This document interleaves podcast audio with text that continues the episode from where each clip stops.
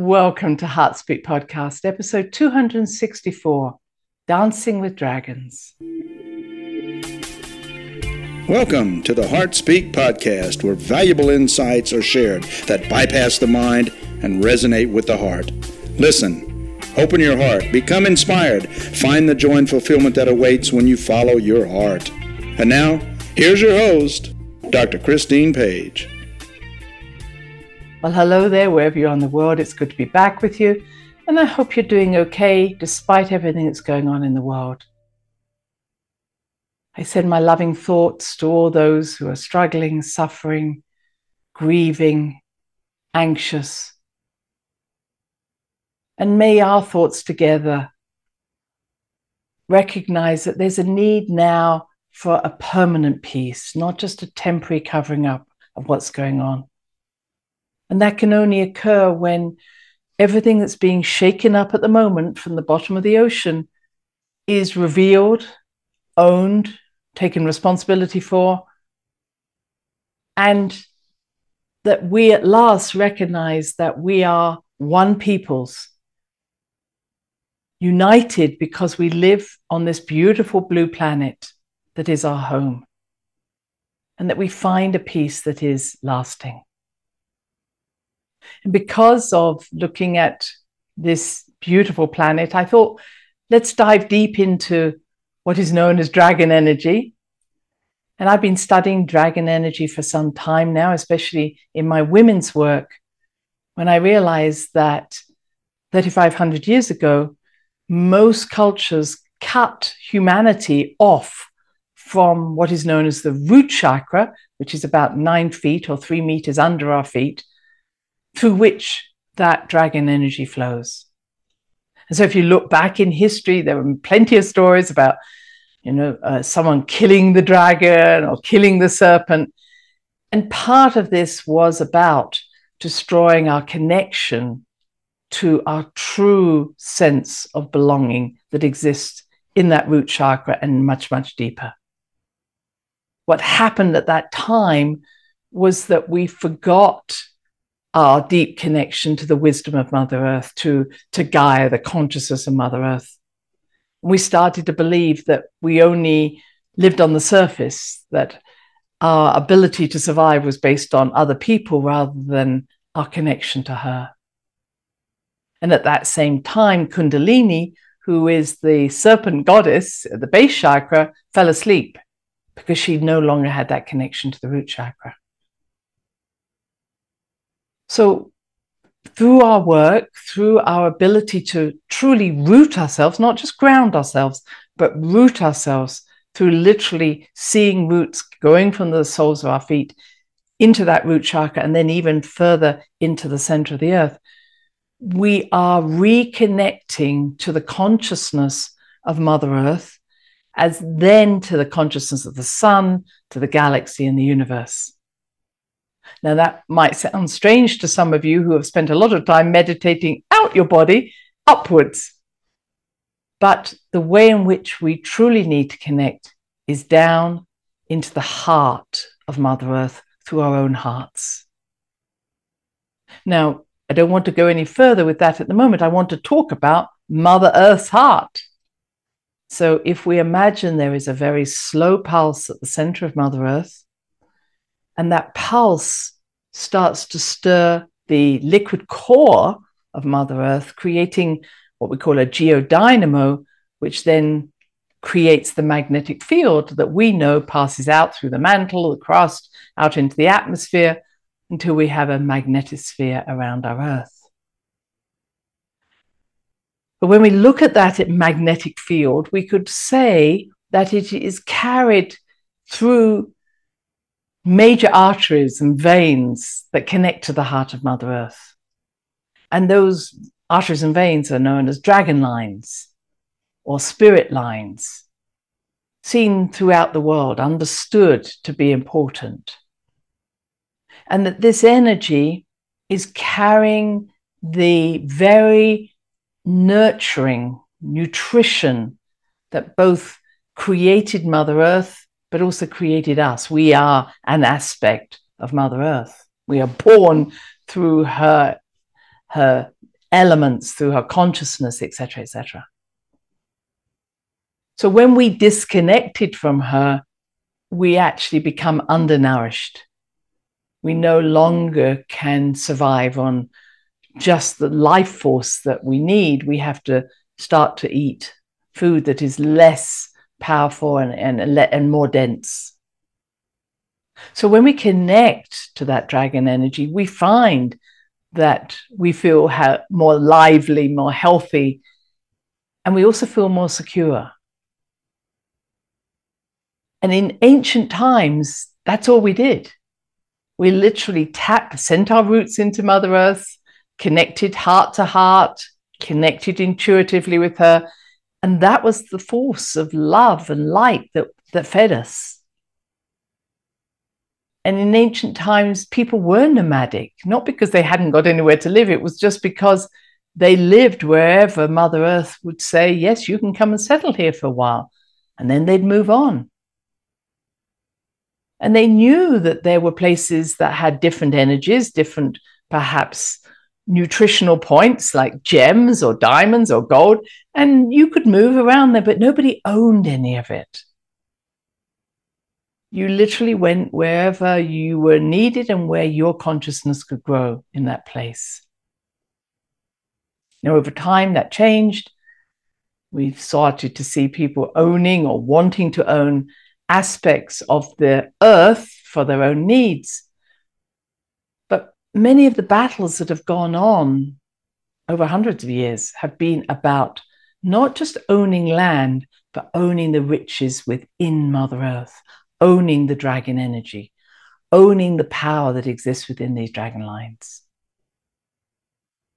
And there's been such a interest in this area that you'll see many civilizations, cultures digging into the earth, developing caves, passageways into the earth, going as deep as they can because they believe that that's where the power is and they know it.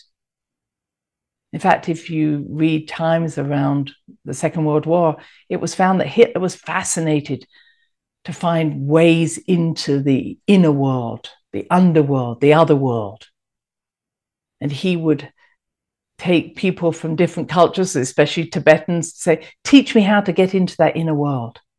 Because it was believed that whoever owns the power of the inner world owns the world.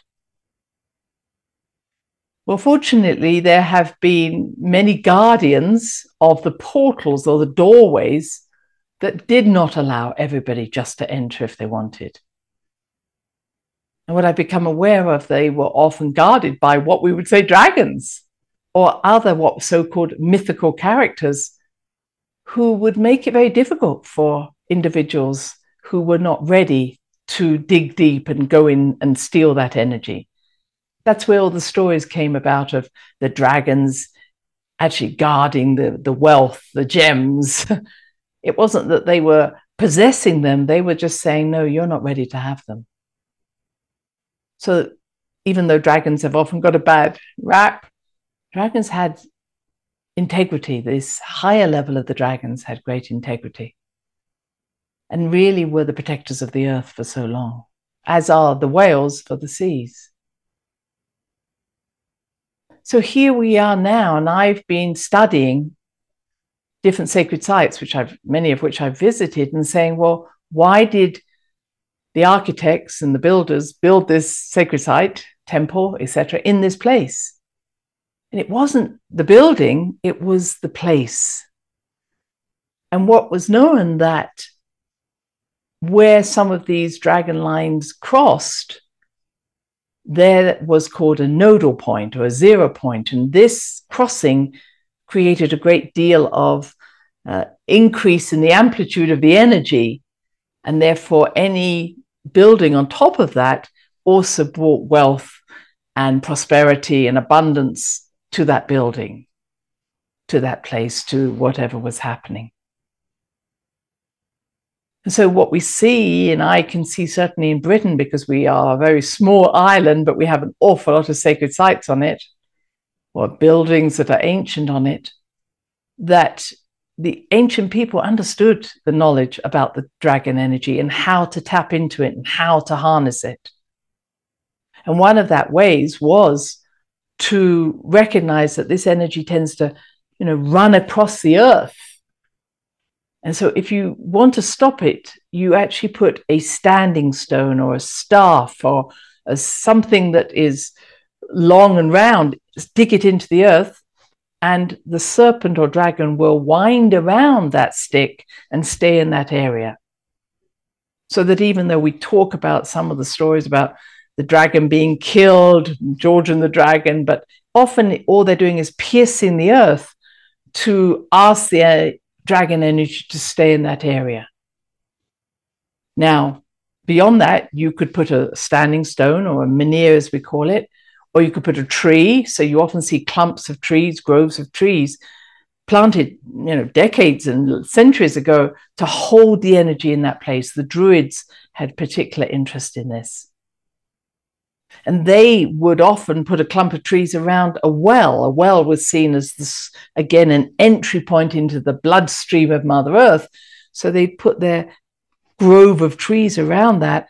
And the trees would become the messengers or the transmitters of the wisdom that comes from the center of Mother Earth. So you'll often see wells and trees together. So throughout the time, people have understood how to tap into, as I say, and harness this energy for, for benefit and for not so benefit.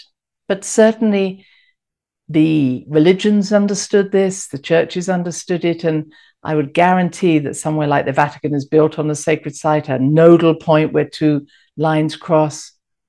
And it's true of many, many sites around the world. So when I looked at ley lines, for instance, which we see as the capillaries of this circulatory system, you will see that there was a de- definite decision to build a, a mound out of soil and gravel, or put a menhir or standing stone in a place, or build a temple, and often in a, what looks like a straight line. But it was really an encouragement of that line to direct energy in the place you wanted it to go. Ley lines are often quite short, just as is true for capillaries. They will take the energy uh, a few kilometers or miles to wherever you want it to go. But the origins of a place like that, the origins of the capillaries might be someone like Stonehenge that gathered the dragon energy into itself, and then the ley lines spread out and took the energy or radiated out to the surroundings. So, what we know particularly, there is a masculine and a feminine dragon lines. The, the feminine is much more like a serpent, sinuous. It wants to wander about. The masculine is a little bit more straight, but neither of them are straight lines. And where the masculine and feminine cross become these power points. And so we know that the feminine really likes to go into places that are caves or valleys or round wells and so you see a lot of round buildings like Newgrange, stone circles, crop circles, anything that's round or spiral tends to gather energy. So in the more natural places, we see mountains, hills. We see, as I say, valleys. But we understand the masculine energy tends to go to hilltops or be more interested to go to places that are have straight lines. And this, of course, we see more in the pyramids of Giza. So the rounder temples tend to represent the feminine energy and the masculine energy, much more the straight lines, but they come together and there's a meeting place. And many famous people, kings, pharaohs, all knew about this energy and they wanted to be buried in a certain direction so that they would reach enlightenment or be sent on a path. And sometimes we see obelisks, which are again, menhirs or standing stones, but they're stones that have been carved, aren't they? And on that carving is someone's name or something. And what they were planted in the earth to experience is that the energy would come up that standing stone and give power to that obelisk or power to that person that was whose name was written on the obelisk. It's interesting, however, that the dowsers have seen that these energies, the masculine, feminine, dragon energies, are intelligent. they don't just flow. They are like, hmm, what's there? Do I want to go and investigate that or not? This is what dowsers have found. And that the female energy may come up to an obelisk and say, nah, I don't want us to go there, and we'll avoid it altogether. And then sometimes the energy has got blocked and, and it is then a dark channel and it needs to be released. Sometimes it's been used for nefarious reasons. They've captured this energy and then used it for more occult reasons. And when we go there with a joyful heart and can release that energy, then the energy starts to flow again.